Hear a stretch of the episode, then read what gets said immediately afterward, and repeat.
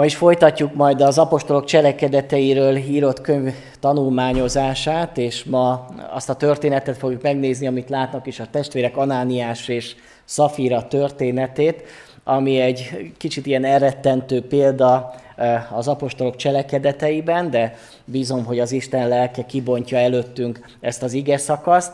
És miközben készültem, eh, egy ilyen kis jelenet fogalmazódott meg bennem, és eh, azt így megírtam, és kértem két fiatalt, hogy adják elő most, vagy olvassák föl a, gyülekezet előtt.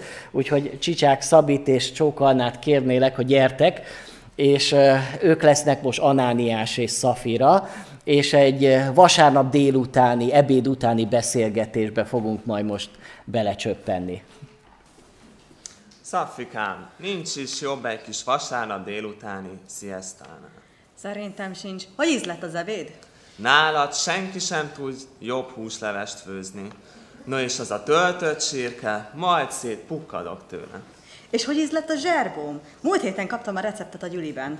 Az mennyei volt, be is vágtam belőle vagy ötöt hatot. Hogy tetszett neked a mai tisztelet?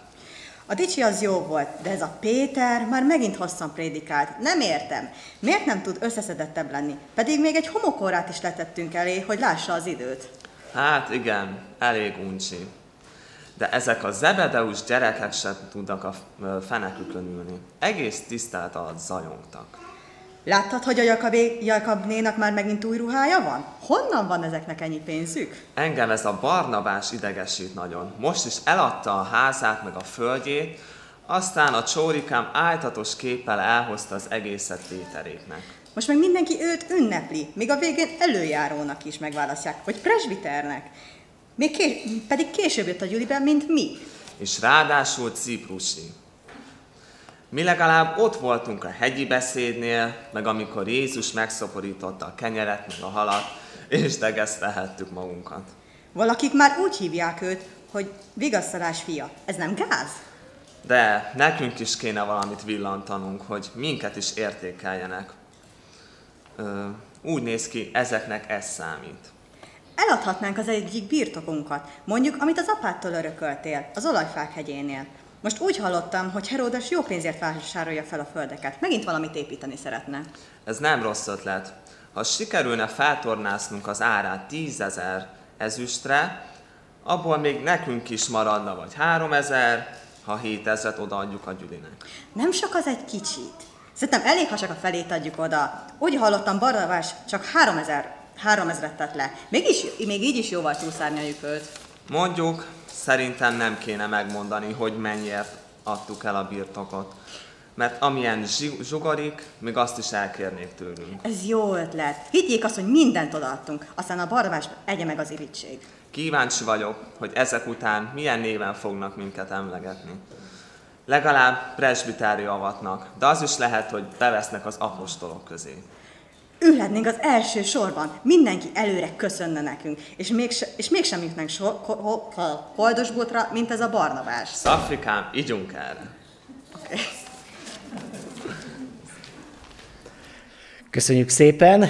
Hát eh, ez csak egy kitaláció volt, természetesen nem a Biblia, de talán kicsit bele pillantást nyertünk abba, hogy hogy mi is játszódhatott le ennek a házaspárnak a, a szívébe, meg a gondolatai között, és remélem, hogy nem ilyen beszélgetések voltak ma vasárnap délutáni, az ebéd után, nem ilyenekről beszélgettünk, hanem egészen másfajta beszélgetéseink voltak. Nyissuk ki a Bibliánkat az apostolok cselekedetei könyvénél, és a, az ötödik fejezetből az első tizenegy verset fogom felolvasni. A gyülekezet pedig fennállva hallgassa az igét, tehát apostolok cselekedetei 5. fejezet első versétől. Egy ember név szerint Anániás feleségével, Szafirával együtt eladott egy birtokot, és az árából feleségének tudtával félretett magának, egy részét pedig elvitte az apostolok lába elé tette. Péter azonban így szólt, Anániás, miért szállta meg a sátán a szívedet, hogy hazudja Szentléleknek, és félretegyél magadnak a föld árából? Ha megmaradt volna, ne, nem neked maradt volna-e meg? És miután eladtad, nem te rendelkeztél-e az árával? Mi indította a szívedet ilyen cselekedetre? Nem embereknek hazudtál, hanem az Istennek. Amint meghallotta Anániás ezeket a szavakat, összeesett és meghalt. Erre nagy félelem szállta el mindazokat, akik ezt hallották, az ifjak pedig felálltak és betakarták őt, majd kivitték és eltemették. Mint egy három óra múlva a felesége is bement, mit sem tudva a történtekről. Péter megkérdezte tőle, mondd meg nekem, ennyiért adtátok el a földet? Ő így felelt, úgy van ennyiért. Péter erre így szólt hozzá, miért egyeztetek meg abban, hogy megkísértitek az Úr lelkét? Ime azok, akik a feje, fe, férjedet eltemették, az ajtó előtt állnak, és kivisznek téged. Az asszony pedig azonnal összeesett a lába előtt, és meghalt. Amikor bejöttek az ifjak, halva találták, kivitték őt is, és eltemették a férje mellé.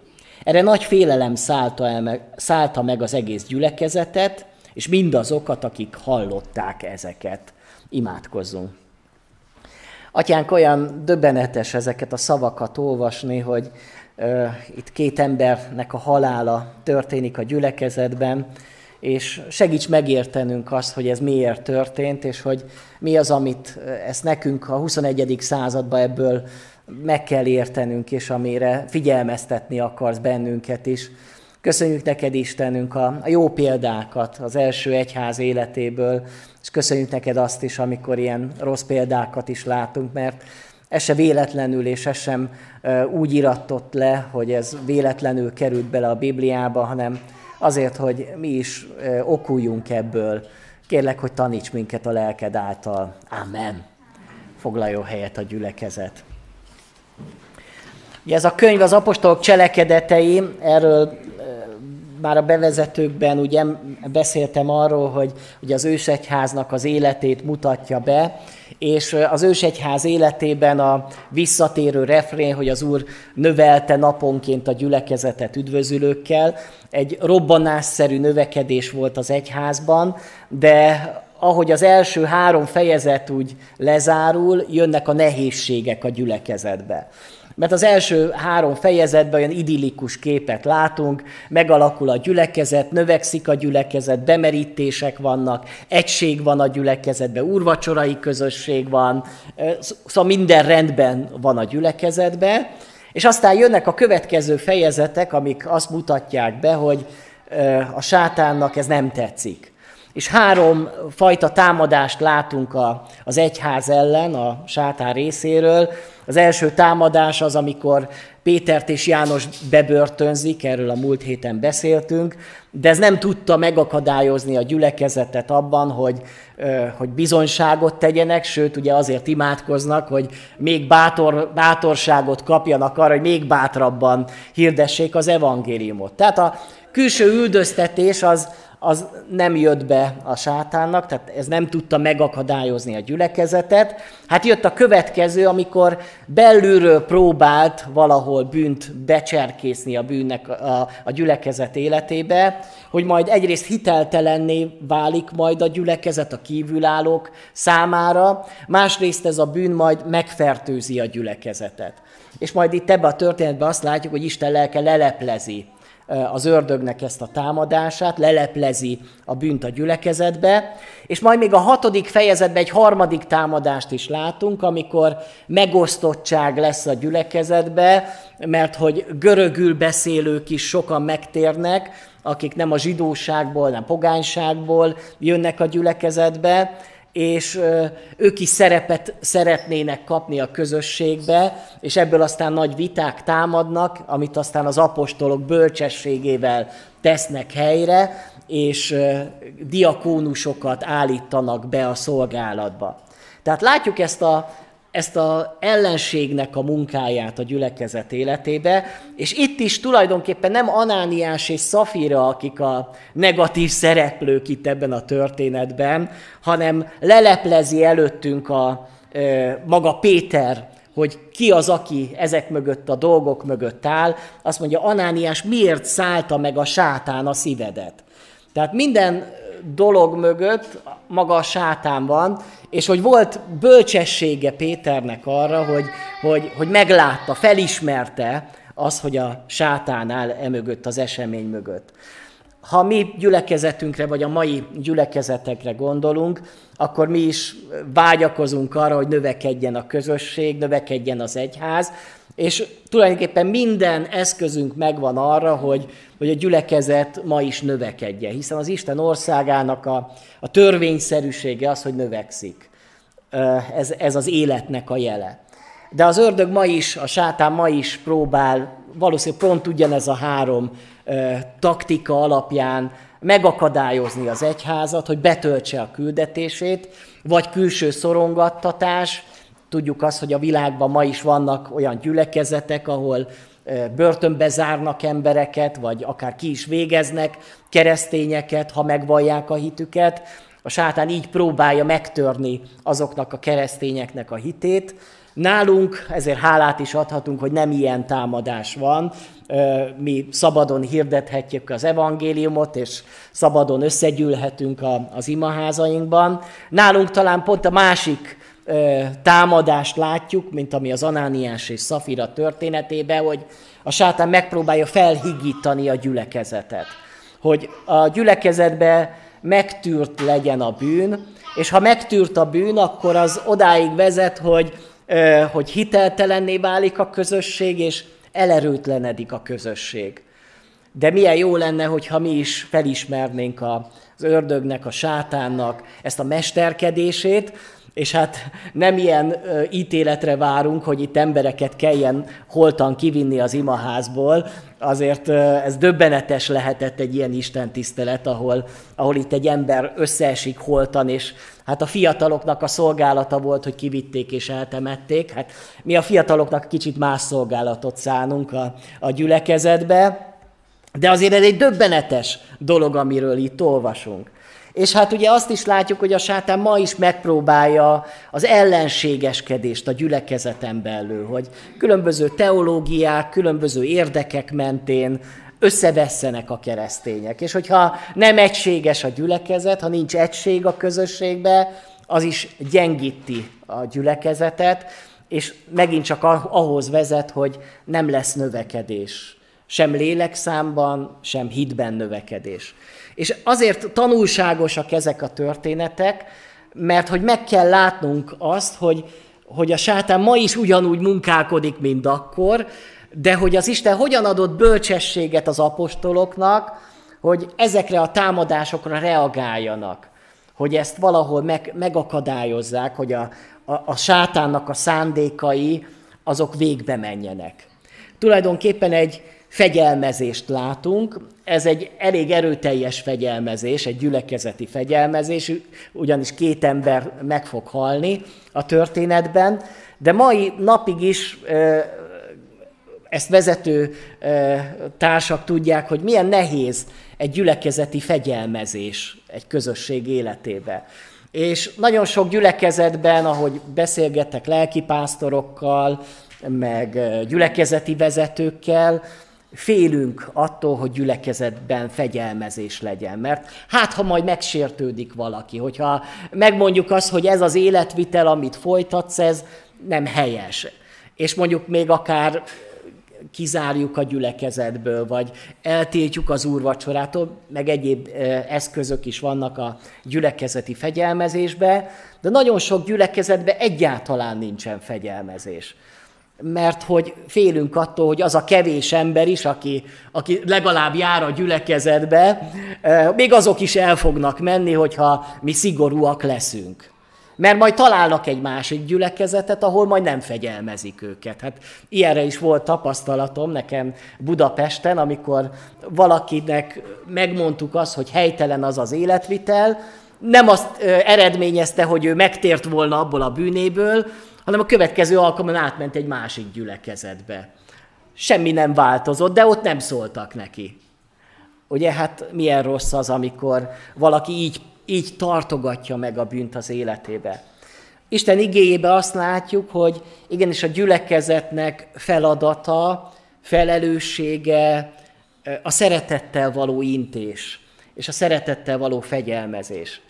Amikor a törekvőket tanítom, akkor a gyülekezetről, mikor tanulunk, akkor mindig el szoktam mondani, hogy azzal, hogy bemerítkeztek, a gyülekezet tagjává váltok, innentől kezdve felhatalmazást adtok a gyülekezetnek, hogy beleszólhatnak az életetekbe. Hát ez ugye elsőre úgy furcsán hangzik nekik, de hogy tulajdonképpen így van ez, hogy, hogy igenis, tehát hogy, és ez nem azt jelenti, hogy, hogy mindenbe bele próbálunk szólni, amikor egy másik embernek az életéről van szó, hanem arról, hogy segítjük egymást az Isten felé való útunkon, a megszentelődésnek az útján. Délelőtt beszéltem az üdvösségünkről, és arról, hogy ez a legdrágább kincs az életünkbe. És mint a legdrágább kincsünket őrizzük. És nem kótyavetyéljük el, nem vesztegetjük el. De hát az ördög pontosan ezben akar minket elbizonytalanítani. És ezért nekünk felelősségünk, hogyha valakinek az életét, a szívét, úgy, mint ahogy Anániásnak és Szafirának megkörnyékezi a sátán. Mert sajnos útja van az emberi szívekhez, még a hívő ember szívéhez is, akkor segíteni.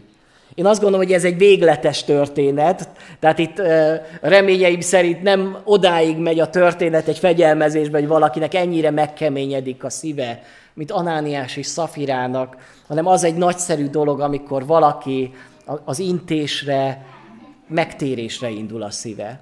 Hogy, hogy összetörik, és nem, nem, ar, nem úgy törik össze a szíve, hogy, hogy, hogy megszomorodik, hanem megtérésre szomorodik meg a szíve. Talán a testvérek is éltek már meg a gyülekezetben fegyelmezést, amikor, amikor bennünket intettek. Lehet ezt rosszul is csinálni, és lehet valakinek erről rossz tapasztalata. Én is láttam már sok ilyen dolgot. De ez nem szabad, hogy minket visszariasszon, hogy, hogy, hogy ezt szeretettel végezzük. És fogadjuk is ezt. És testvérek, hogyha az én életemben láttok ö, olyan dolgokat, akkor én is kérem, hogy szóljatok nekem, mert lehet, hogy ti láttok meg az életemben olyan dolgokat, amikből meg nekem kell megváltoznom, nekem kell megtérnem. Ez így működik a gyülekezetben, és így kell, hogy működjön. Elgondolkodtam azon, hogy az apostolok cselekedetei szinte, a gyüleke, szinte kizárólag a gyülekezeti életről szól. És ezért is nagyon aktuálisnak tartom ezt a könyvet, mert ma nem annyira népszerű a gyülekezet, hanem sokan a maguk módján keresztények a világba. A, én hiszek az Istenbe, de nem járok gyülekezetbe. Minek az nekem? Én otthon is tudok Bibliát olvasni, most, hogy ilyen élő közvetítések vannak, ide kattintok, most ezt nézem, most azt nézem, ez a karantén idejében nagyon nagy áldás volt, de sajnos valakik ezt így megszokják, és azt mondják, hogy mi már nem is akarunk gyülekezetbe járni, mert megszoktuk azt, hogy vasárnap otthon egy melegítőbe, vagy éppen a pizsamába megnézzük az Isten tiszteletet, és közben rákcsázunk, mint hogyha egy filmet néznénk meg. Ez nem az, amire az, amiről az Isten igéje beszél. Isten igéje gyülekezetről beszél. Említettem azt a mondatot, ami refrényszerűen visszatér az apostolok cselekedete, hogy az Úr pedig naponta növelte a gyülekezetet az üdvözülőkkel. És itt nagyon érdekes, hogy nem a, az, a mennyet növelte az Isten az üdvözülőkkel, hanem a gyülekezetet. Hogy azok, akik megtértek, az üdvözülők azok, azok gyülekezetbe kerültek, a gyülekezet közösségébe, a gyülekezetnek a védelmébe kerültek nincsen tulajdonképpen ilyen értelemben üdvösség a gyülekezeten kívül. Vannak speciális helyzetek, mikor valaki egy olyan településen él, ahol nincs gyülekezet. Természetesen akkor nem tudja máshogy gyakorolni, csak hogy ő otthon Bibliát olvas. De a legtöbb helyen ma Magyarországon van lehetőség arra, hogy az ember egy gyülekezetbe, egy közösségbe becsatlakozzon. És hogyha vannak most az interneten olyan maguk módján keresztények, most felétetik, felétek is szeretnék szólni, hogy, hogy keressetek föl egy gyülekezetet, és kapcsolódjatok be annak a, annak a gyülekezetnek az életébe, és meg fogjátok tapasztalni azt, hogy sokkal több áldás van egy közösségbe, egy helyi közösségbe betagolódva, mint hogy a magunk módján éljük a keresztény életünket. lehet otthon is, ahogy gyakoroltuk az úrvacsorát, és egyszer vagy kétszer ez egy nagy élmény, de mégis egészen más ezt egy gyülekezetben, a testvéri közösségben gyakorolni, a testvéreimmel együtt énekelni, hogy áldott legyen a frigy, minket összeköt. Lehetetlen, hogyan missziózik az ember, ha nincs gyüleke? Hová hívja az ember, hogyha nem egy gyülekezetbe? Ki az, aki rám szól, fegyelmez engem? Egy közösség, egy gyülekezetbe működnek ezek a lelki, szellemi igazságok. Hogyan merítkezik be valaki, hogyan keresztelkedik meg valaki. Én, hogyha magányos keresztény vagyok, majd én megkeresztelem őt, vagy, vagy hogyan fogom tovább vezetni az ő hitében. Istennek a terve az jó terv, és ez a gyülekezetben valósul meg. Ezért látjuk azt, hogy a apostolok cselekedetei az a gyülekezeti életet mutatja be. Mert hogy ez annyira fontos, annyira lényeges ma is ebben a világban. És nézzük tehát meg ezt a Anániás és Szafira történetet, Sokan párhuzamba vonják ezt a történetet a Józsué könyvének a negyedik fejezetével, amikor Ákán bűnéről van szó. Talán a testvérek előtt is ott van a történet, Izrael népe 40 évi pusztai vándorlás után elkezdi a honfoglalást, bevonul Kánaán földjére. Az első város az Jerikó volt számukra, tudjuk azt, hogy milyen sikeres volt az a, az a hódítás, hát nem is kellett harcolni, körbe kerülték a várost, hétszer, hét napon keresztül, hetedik napon hétszer, aztán megfújták a kürtöket, és leomlottak Jer- Jerikó falai. És a következő város egy kisebb kis település volt, Ajvárosa volt, eh, ahol viszont valami miatt vereséget szenvedtek, és nem is nagyon értették, hogy mi lehet ennek az oka, még az Isten valahol rámutatott arra, hogy volt egy ember, ez Ákán, aki meglopta az Istent, meglopta a gyülekezetet, meglopta a közösséget, és a hadizsákmányból félretett magának. És hát ott is ugye az ítélet Ákán fölött a halálbüntetés volt, hogy miért hozzák párhuzamba sokan ezt a történetet, Anániás és Szafira történetét Ákán történetével, Azért, mert ott is egy új kezdet van. Ott Izrael népének a, a honfoglalása, Izrael népének a növekedéséről van szó, arról, hogy ők elfoglalják az Ábrahámnak ígért földet. És a sátán ott is megpróbálta megakadályozni, és egy bűnt férköztetett bele, Ákának bele sugalta a szívébe, és majdnem az egész gyülekezet, az egész közösség emiatt vereséget szenvedett.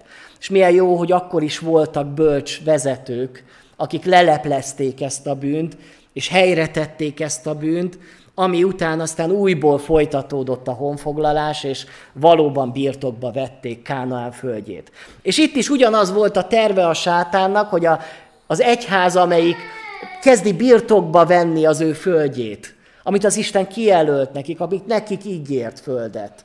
Most megint jön az ördög, hogy egy embernek a szívébe belesugaljon egy bűnt, hogy az egész gyülekezet vereséget szenvedjen. Tulajdonképpen mind a két történet arra mutat rá, hogy, hogy a gyülekezetben nem csak magunkért vagyunk felelősek, hanem a mi viselkedésünk, a mi bűneink azok hatással vannak a, az egész gyülekezet életére nézve. Tehát, hogyha én bűnt követek el, az nem csak nekem rossz, hanem valamilyen furcsa módon, de az egész gyülekezetnek rossz lesz. Az egész gyülekezetnek ártok, hogyha én megtűrök bűnöket az életemben. Nem csak az én életem megy tönkre, hanem lehet, hogy az egész gyülekezet missziója. Hogy egy-két ilyen durva történetet azért ö, lehet látni, hogy ismerek olyan gyülekezetet, ahol ö, nagy ellenségeskedés volt, és olyan viták voltak a gyülekezetben, hogy vége volt az Isten tiszteletnek, az imaház előtt veszekedtek össze, verekedtek össze előjárók. Ez lehet, hogy az ő bűnük volt, nem az egész gyülekezetet érintette, de mivel ennek híre ment az egész városban, tudták, látták, hát mindenki mondta, hogy hát ezek baptisták, onnantól kezdve a baptisták ilyen hírnevük volt a városba. Éveknek kell eltelni addig, míg az a gyülekezet egyáltalán újból missziózni tud. És látunk még sok ilyen történetet, ahol szakadások lesznek a gyülekezetbe. És lehet, hogy mindenki, mind a két csoport azt mondja, hogy na, végig alapítottunk egy új gyülekezetet, most milyen jó lesz nekünk, most végre azt csináljuk, amit mi akarunk, és mit fognak tapasztalni? Nem növekszik sem ez, sem az. Mert közben a városban már híre ment annak, hogy, hogy ezek az emberek nem tudják egymást szeretni, nem tudnak együtt lenni. Tehát a, a hatással van a gondolkodásunk, viselkedésünk. És ezért is lényeges, hogy, hogy az Isten lelke pedig leleplezi ezeket a, ezeket a sátáni akciókat a gyülekezet életébe. Hogy ne essünk bele ebbe a csapdába, hanem lelepleződjön a sátánnak a terve. Mi volt Anániás és Szafirának a, a bűne? Tehát miért volt ilyen nagy az ítélet az ő életük felett? Hát egyrészt biztos, hogy benne volt az anyagiasság. És sokszor a Bibliában látjuk azt, hogy a, a pénz önmagában nem rossz dolog. Istennek az áldása is az életünkben, hiszen azért sokat beszél arról a Biblia, hogy Istennek az áldása az, hogy, hogy van mit ennünk, hogy el tudjuk ta- tartani a családunkat. Még a mi atyánkba is imádkozunk azért, hogy a mindennapi kenyerünket ad meg nekünk ma.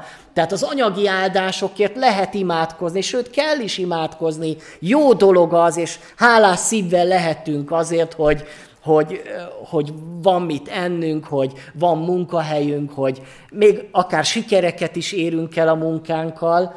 A probléma ott lesz, amikor a pénznek a szerelme lesz az ember életébe. Ugye azt mondja a Biblia, hogy minden rossznak a gyökere a pénznek a szerelme. És itt is látjuk, hogy Anániás és Szafirának a, a szívébe gyökeret vert ez a bűn. A pénznek a szerelme. Hogy nem tudtak szabadulni tőle. Annyira fontosnak tartották az anyagiakat. És milyen szomorú dolog az, hogyha egy hívő ember anyagias ember lesz, aki, akinek a pénz lesz a, a kisisten a, a családjába.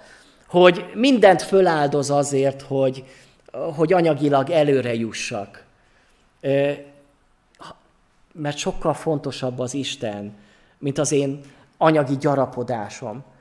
Vannak, akik minden, minden munkát elvállalnak azért, hogy még többet keressenek, és mindig az a hivatkozás, hogy miért nem jövök gyülekezetbe, miért nem szolgálok, hogy, hogy mert munkám van, mert feladatom van, mert, mert, mert, mert ez, ez az élet, és gondoskodnom kell a családomról, a gyerekeimről, és közben pedig lehet, hogy anyagilag előre halad az élete, lelkileg meg tönkre megy.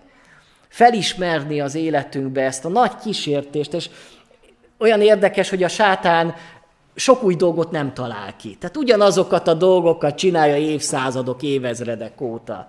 És hogy mi is meglássuk azt, hogy, hogy, hogy a mi szívünkbe is próbálkozik, hogy a, az anyagiasság az, az úgy bennünk legyen. Hogy pénz miatt összevesszünk egymással, hogy, hogy nehezteljünk egymásra, hogy vitatkozzunk egymással, holott, holott ez csak egy eszköz amit az Istentől kaptunk a mi személyes életünkbe.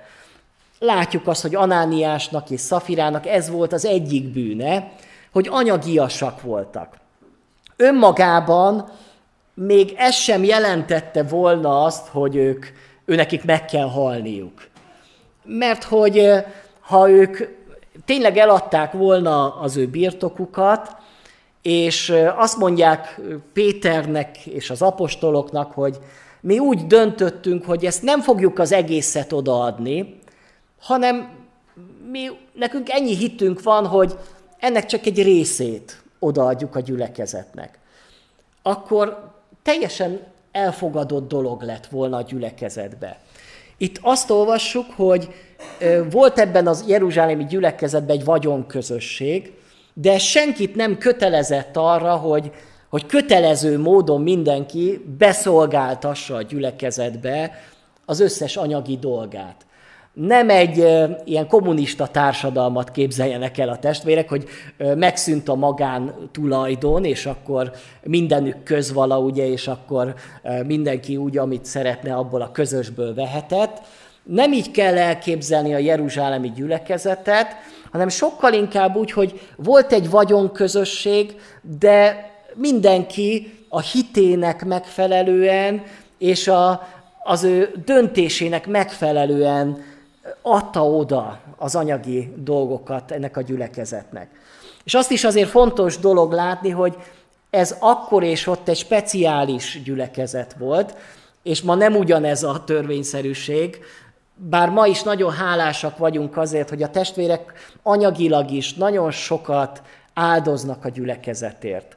Hiszen hogyan működhetne ez a, ez, a, ez a gyülekezet? Hány programunk van, aminek mind van azért anyagi háttere, az én fizetésem is a gyülekezet adományaiból van, és ez mind a gyülekezetnek a, tényleg az önkéntes adománya. És ez szerintem egy jó dolog, és ezért nagyon hálásak is vagyunk, hogy ez így van. De mi volt akkor a Jeruzsálemi gyülekezetbe, ami miatt ez a vagyon közösség kialakult? Én összeszedtem négy ilyen érvet. Az egyik dolog az volt, hogy benne volt a, a szívüknek az a lelkesedése, vagy szenvedélye, hogy annyira szeretjük az Istent, hogy kész vagyunk mindenről lemondani az életünkbe. Mint amikor a gazdag ifjúnak azt mondja, hogy add el mindenedet, osszét szét a szegényeknek, és részed lesz majd a mennybe. Ők ezt valószínűleg szó szerint is megélték ezt az igazságot, hogy, hogy, hogy mindenünket odaadjuk az Istennek. Szenvedélyesen szerették az Istent, és ha nem is ilyen módon, de meggyőződésem, hogy ma is Isten várja azt, hogy mi szenvedélyesen szeressük az Istent. Hogy ne csak úgymond 50 százaléknyira, vagy 20 százaléknyira, hanem, hanem 100 százaléknyira, teljes szívemből, teljes lelkemből, teljes lényemmel az Istent szeretem. Tudom, hogy ez egy nagyon távoli cél, de az Isten nem éri be kevesebbel, és nem is kaphat kevesebbet, mint az én teljes szívemet, a teljes lelkesedésemet, a, a teljes életemet. Ma is gyakran, és de ez mindig így volt egyébként a történelem során, hogy az emberek megpróbálták úgy valahol a minimumot adni az Istennek sok ilyen keresztény van, hogy azon gondol, hogy mi az a minimum, amivel még be lehet jutni a mennybe. Ugye? Tehát, hogy mennyi az, amit teljesíteni kell. Mondjuk, hogyha elmegyek egy héten egyszer, vagy hogyha adakozok ennyit, hogyha imádkozok, ha csak két hetente egyszer, havonta egyszer, ha úrvacsorára elmegyek, az már elég. Keresni a minimumot. Értjük a testvérek, hogy itt nem minimum meg maximumról van szó, csak a, a hozzáállás hogy aki szenvedélyesen szereti az Isten, az nem, nem a minimumot keresi, hogy, hogy mit lehet még megspórolni a hívő életemből, hogy, hogy igen, az kötelező, az, az csak szabadon választott, azt akkor kihagyhatom, ö, hanem ő akarja az Isten teljes szívével. Akarok mindenütt, nem is azt mondom, mindenütt ott lenni, de én nem akarok kimaradni a gyülekezetből, nem akarok kimaradni a szolgálatokból, mert nem azért, mert ez egy kötelező dolog, hanem azért, mert szeretem azt az Istent, aki az életemet megváltotta, és aki a legdrágább kincsét adta értem. És ezt látjuk az első gyülekezet életében, ezt a, ezt a szenvedélyes szeretetet. És majd pont ez a szenvedélyes szeretet hiányzik Anániás és Szafirának a szívéből, akik bár ott vannak a gyülekezetben, de mégis nem adják át a teljes életüket. Nem csak a pénzüket nem adják át, hanem az életüket, a szívüket. És ez is itt elrettentő példaként áll, áll előttünk. A következő indok, amiért a gyülekezetben ez a vagyonközösség volt, az a szociális érzékenységük. Hogy akkoriban nagyon sok szegény volt az első gyülekezetbe, és nagyon sokan a társadalomnak az alsó osztályából érkeztek a, a jeruzsálemi gyülekezetbe. Belegondolunk abba, hogy ahogy elindul általában egy ébredés, egy misszió, nagyon gyakran a társadalom alsóbb osztályát érik el az evangélium. Így volt ez a baptista ébredésnél is Magyarországon.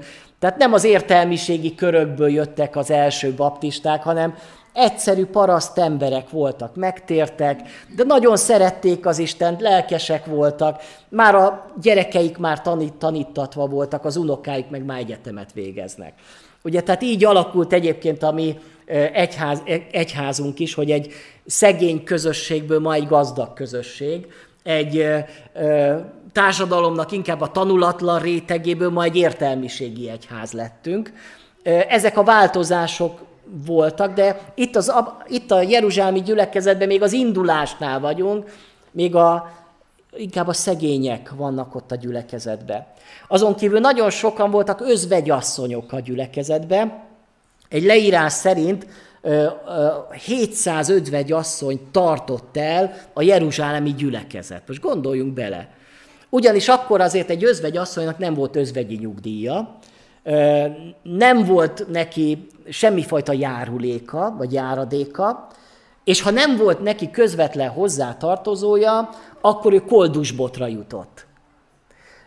Ma ugye azért van egy szociális rendszer, tehát hogy, hogy, hogy ez, és azt gondolom ez jó, hogy így van a társadalomban, de akkor ez nem volt. És a gyülekezet felkarolta az özvegyeket. Ez is egyébként egy bizonságtétel volt. Sokan ezt a szociális érzékenységét a gyülekezetnek látva kerültek közel Krisztushoz. A következő, hogy ez egy messiási jel volt, ugyanis a Mózes 5. könyvében, meg hát több más proféciában is van arról szó, hogy mi, mi fogja jellemezni a messiási korszakot, azt mondja, ne legyen közöttetek szegény, hiszen gazdagon megáll téged az Úr azon a földön, amelyet az Úr a te Istened örökségül ad neked, hogy birtokba vett, de csak akkor, ha engedelmesen hallgatsz Istenednek, az Úrnak a szavára, megtartasz és teljesítesz minden parancsot, amelyet én ma parancsolok neked. Isten parancsolsz, hogy ne legyen közöttetek egy szegény se. És ők ezt így komolyan gondolták, hogy valóban, ha vannak szegények, akkor ha valakinek több van, akkor ő segíti azt, aki szegény, anyagilag is. És ez egy messiási jelként volt a, gyülekezet életébe. És a negyedik dolog, amiért ez a vagyonközösség volt, az a eszkatológiai váradalom, vagyis a végső dolgok utáni váradalom. Ők bennük nagyon élt az a vágy, hogy, vagy az az elképzelés, hogy az Úr Jézus még az ő generációjukba vissza fog jönni. Tehát ők ezt teljes mértékben elhitték, hogy hogy, hogy ők az utolsó generáció, és az Úr Jézus most vissza fog jönni. És ők ezt nagyon várták. Azt mondhatnánk, hogy tévedtek, de nem tévedtek, csak ennyire vártak. Nekünk is így kell várnunk az Urat, mint ahogy ők várták az Úr Jézust. De hogy azt gondolták, hogyha, hogyha holnap visszajöhet az Úr Jézus, akkor minek nekünk ez a sok kincs? Tehát mi, mire tartogatjuk ezt? Hát a mennyben nekünk erre nem, nincs, nem lesz szükségünk. Tehát mindez a négy indok jelentette az, hogy amiért ez a vagyon közösség működött. És láttuk a, a történetben Barnabásnak a, a, a, a történetét, az, hogy ő mindenét eladta, és azt letette az apostolok lába elé. És ez egy nagyon jó példa volt a gyülekezetben, és Barnabás egyébként a későbbiekben is az ősegyháznak egy kiemelt ö, személye lesz majd. Azt tudjuk azt, hogy például Antiókiába Pálapostól mellett őt rendelik ki a missziós útra, és azt is kell tudni, hogy ott még nem Pál és Barnabás, hanem Barnabás és Pál van. Tehát ő az, aki tulajdonképpen Pálapostolt tanítványozza, tehát ő az, aki bevezeti a szolgálatba, és majd a tanítványa föléje nő majd Barnabásnak, és, és majd ő lesz a nagy pálapostod, de Barnabás az, aki fölkarolja. Későbbiekben azt látjuk, hogy Márkot is, János Márkot fölkarol. Van egy ilyen lelki ajándék, hogy egy ilyen nagyon nagy szíve lehetett ennek a Barnabásnak. Olyan nagyon jó, hogyha ilyen emberek vannak a gyülekezetbe. És hogy e, tényleg látták ezt az embert a, a gyülekezetbe, ez az Anániás és Szafira, és itt van egy következő bűn, az irigység. Tehát a, láttuk az egyik bűnt, ez a anyagiasság, a következő az irigység. Arra voltak irigyek, hogy, hogy Barnabásnak lett tekintéje. nem azért, mert ő ezt annyira vágyta. Nem azért, mert ő annyira ezért hajtott. Nem azért adta el mindenét, hogy majd őt tiszteljék a gyülekezetbe. Ez csak a következménye volt. De ők csak ezt látták. Hogy most Barnabás most itt a jelenetben is mondtam, presbiter, vagy nem tudom mit, ú, most már, hogy, hogy ez irigyelték ezt a dolgot. És hadd kérdezzem meg, hogy ez a fajta kísértés nem, nem jön a mi szívünkbe, hogy, hogy egy picit azt nézegessük, hogy a másiknak mi van több, mint nekem. Hogy, hogy, hogy ő miért, és én miért nem, ugye? Miért őt választották meg vezetőnek, és miért nem engem? Pedig én is azért vagyok elég jó, nem? Én is azért már csináltam dolgokat a gyülekezetbe. Miért őt kérik meg egy szolgálatra, és miért nem engem? Pedig én is vagyok elég jó. Értitek, testvérek, ez az irítség. Vagy hogy a másiknak miért van több az életében, mint nekem biztos lopcsal hazudik, nem? Tehát, hogy nehogy már úgy gazdagodjon meg bárki, hogy azt tisztességesen csinálja. Értik a testvérek az irítség. Ez egy szörnyű dolog. Azt mondom, hogy a, ez, egy, ez egy nagyon ö, olyan bűn, amivel harcoljuk, és egy nagyon nehezen leleplezhető bűn az ember szívébe. Nem véletlenül a középkorban hét halálos bűn között ott volt az irítség is. Hogy, hogy ezt, ezt nehéz kiirtani az emberi szívből. Hogy mindig nézegessem a másikat, hogy neki mivel van több, mint nekem. És hogyha neki valamivel több van, akkor nem örülök neki, hogy neki valamivel jobb lett, hanem a, nekem miért nem. Pedig én is, én, is, én is megkaphattam volna már azt a dolgot. Néha még tapasztalom ezt még a lelkészek között is. Ezt csak úgy zárójelben mondom el a testvéreknek, hogy miért pont őt hívták meg erre a jó helyre, és miért nem engem, pedig vagyok én olyan jó lelkész, mint ő. Értik? Tehát, hogy, hogy valahol az emberi szívben ott van ez a, ez a keserű irítség. Mint ahogy itt Anániásnak és Szafirának az anyagiasság mellett ott lett az irítség. A következő bűn az a hazugság. Ugye, hát amikor odaállnak Péter elé, akkor ők nyíltan letagadják. Azt mondja, hogy ennyi, ennyi volt a vételár. Pedig megmondhatták volna, hogy ez nem, ez nem igaz. Tehát mi csak egy részét adtuk oda, a többit meg zsebre tettük. Tehát a hazugság, hogy amikor nem őszinte az ember, nem, nem nyílt a másikkal, és főleg amikor a gyülekezetet próbálom becsapni, az én testvéremet próbálom becsapni, félrevezetni őt, és hát milyen gondolat az, hogy lehet, hogy még az Istent is gondolták, hogy be tudják csapni. Pedig hát az Isten az mindent lát, nem? Tehát hogy, hogy képzeli az ember, hogy az Istennek én tudok hazudni? Hát, hát annak nem lehet hazudni, hát az Isten mindent tud, sokkal jobban, mint ahogyan én. Hogyan gondolták, hogy ez, ez a hazugság nem fog lelepleződni? Hogy nem fog kiderülni ez, ez a dolog? És aztán Mindezek mögött pedig egy még egy bűn ott, ott van, az a képmutatás. Az, hogy ők mást mutattak, mint akik valójában voltak. Ők jobbnak akartak látszani, mint amilyen jók voltak. És hadd mondjam el, hogy ez is azért megkísérti a hívő embert, igaz? Hogy, hogy mutatni valamit magamból, hogy testvérek, ugye én, én nagyon jó hívő vagyok, én mindig boldog vagyok, én nekem nincsenek bűneim, én nekem nincsenek kísértéseim, nekem harcaim sincsenek, nekem nincsenek rossz napjaim, és, és ezt, muto, ezt akarjuk mutatni.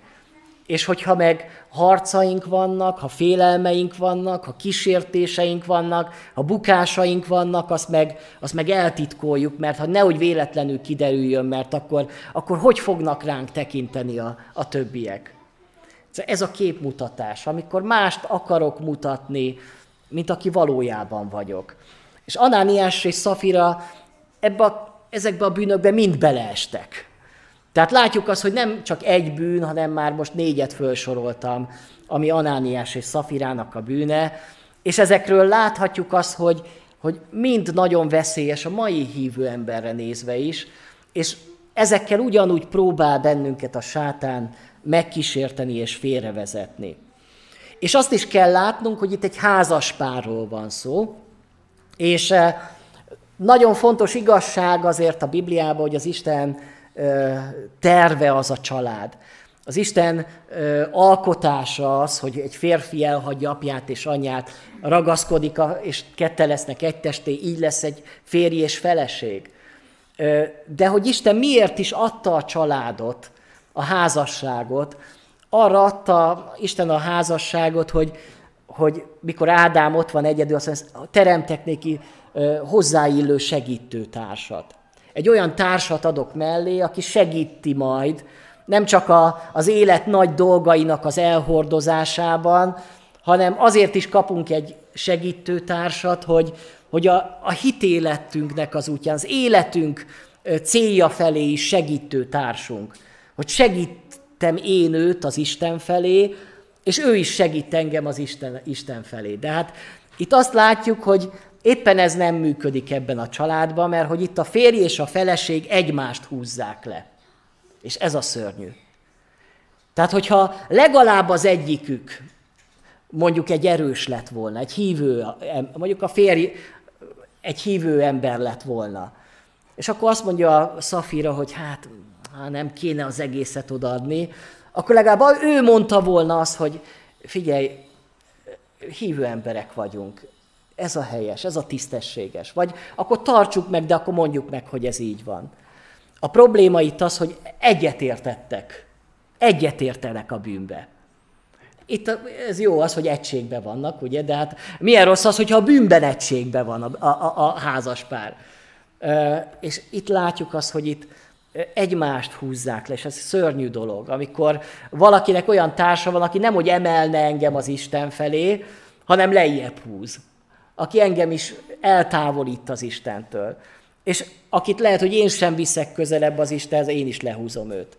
És ez is rossz, ez egy rossz házasság ilyen értelemben, ahol nem töltik be azt a küldetést, hogy, hogy ők egymást Isten felé emelnék, és segítenék a, a, az Isten, Istenhez való tartozásukat.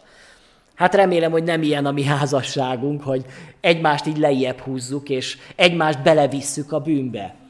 Ugye eszünkbe jut Ádám és Éva már az első házaspár, hogy ott is mondjuk azt, hogy Éva belevitte Ádámot, de hát ahhoz kellett az Ádám is, nem? Hogyha legalább az Ádám az nagyon ragaszkodott volna az Istenhez. De hát nem is kellett sokat beszélni, oda nyújtotta már, ő is, ő is vett. Egymást húzták bele a bűnbe. Nem azt mondtuk, amikor házasságot kötöttünk, hogy jóba, rosszba, egészségbe, betegségbe és bűnben, tehát ilyet nem fogadtunk meg, hogy abban is egyek leszünk majd, mert ez nem, nem így jó. És ők sajnos a bűnben is egyek voltak, és egyet értettek abba, hogy, hogy, hogy ezt így legyen.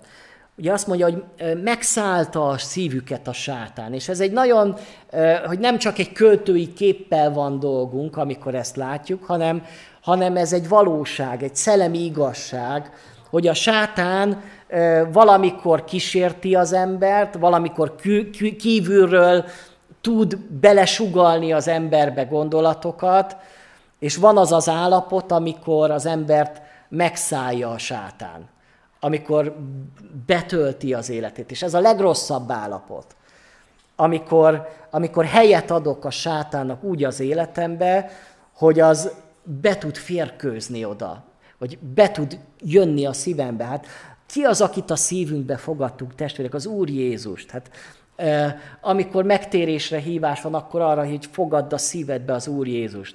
De ezek az emberek befogadták a szívükbe a sátánt. És ez meggyőződésem, hogy ezért lesz a büntetésük olyan erőteljes büntetés, hogy halálos büntetés, mert hogy itt nem Anániás és Szafirával van gondja Péternek és a gyülekezetnek, hanem magával a sátánnal. És a sátának nincs helye a közösségben, nincs helye a gyülekezetben. Neki takarodnia kell, neki el kell mennie. Nem adunk helyet a sátánnak.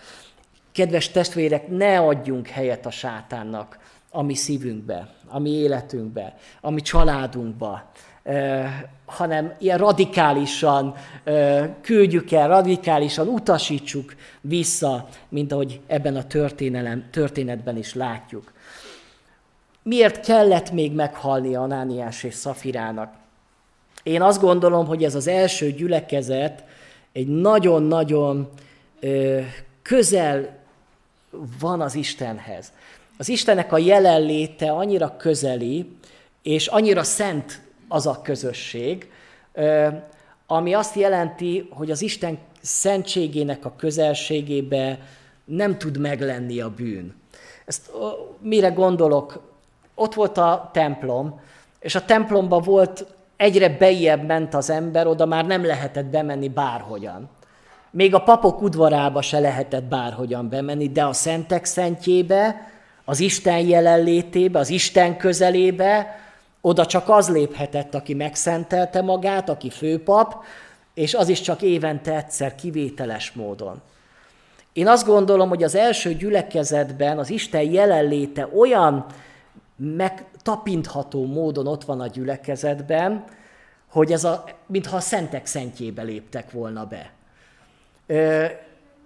Sokszor énekeljük és vágyunk arra, hogy, hogy vágyunk az Isten közelébe.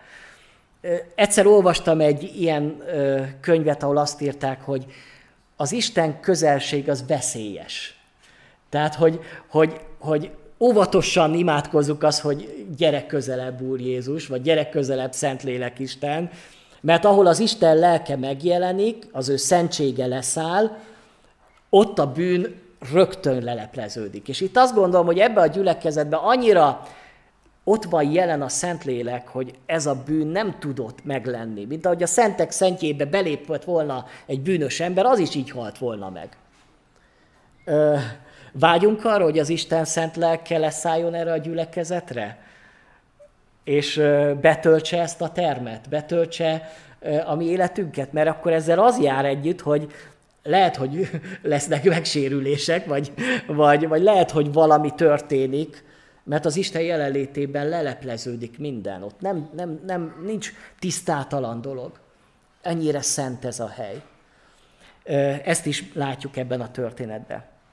És befejezném most már, hogy mit eredményezett a gyülekezetnek ez a fegyelmezése. Ugye említettem azt, hogy sok helyet, helyen nem merik az fegyelmezést használni, mert akkor sokan elmennek a gyülekezetből. Félünk attól, hogy majd akkor kevesebben leszünk. Itt viszont azt látjuk, hogy nagy félelem szállta meg a gyülekezetet, nem hogy eltávolodtak volna az Istentől, még közelebb kerültek. És hogy ez azt eredményezte, hogy, hogy itt olvasjuk is a 14. versben, az Úrban hívők száma egyre növekedett, férfiak és nők tömegével. Tehát a szentség a gyülekezetbe nem, hogy eltávolította volna az embereket, hanem még többen jöttek. Én azt mondom, ezért nem kell félni a fegyelmezéstől, hogy akkor majd kevesen leszünk. Lehet, hogy valaki el fog menni, lehet, hogy valaki megsértődik, de a gyülekezet az vonzó lesz, mert az Isten jelenléte az vonzó. Én ezeket az igazságokat látom ebben a történetben, és természetesen a fegyelmezésnek azt a szeretetteljes, Istentől rendelt módját, ahogy erre tanít bennünket, maga az Úr Jézus és maga az új szövetség. Hát testvérek, imádkozzunk, imádkozunk elsősorban magunkért, hogy Anániás és Szafira bűneiből ne férkőzzön meg a szívünkbe egy se. Tehát se a pénznek a szerelme, se az irigység, se a hazugság, se a képmutatás. Hogyha bármilyen ilyen dolgot Isten lelke most leleplezett bennünk, akkor, akkor kérjük, hogy Isten szabadítson meg tőle, tisztítson meg bennünket. De imádkozunk a gyülekezetünkért. Én hiszem, hogy, hogy, hogy Isten lelke munkálkodik, ezt látjuk ennek a jeleit a gyülekezet életébe, de azt is látjuk, hogy az ördögnek ez biztos nem fog tetszeni, és ő biztos, hogy támadni fogja a gyülekezetet. Hogy legyünk annyira bölcsek, és Isten által vezetettek, hogy ezeket a támadásokat tudjuk le, leleplezni, és aztán helyesen kezelni. Hogy ebből ne szakadás, ne megbotránkozás, hanem még nagyobb növekedés születhessen. Akiket Isten lelke indít, most hangosan imádkozzunk.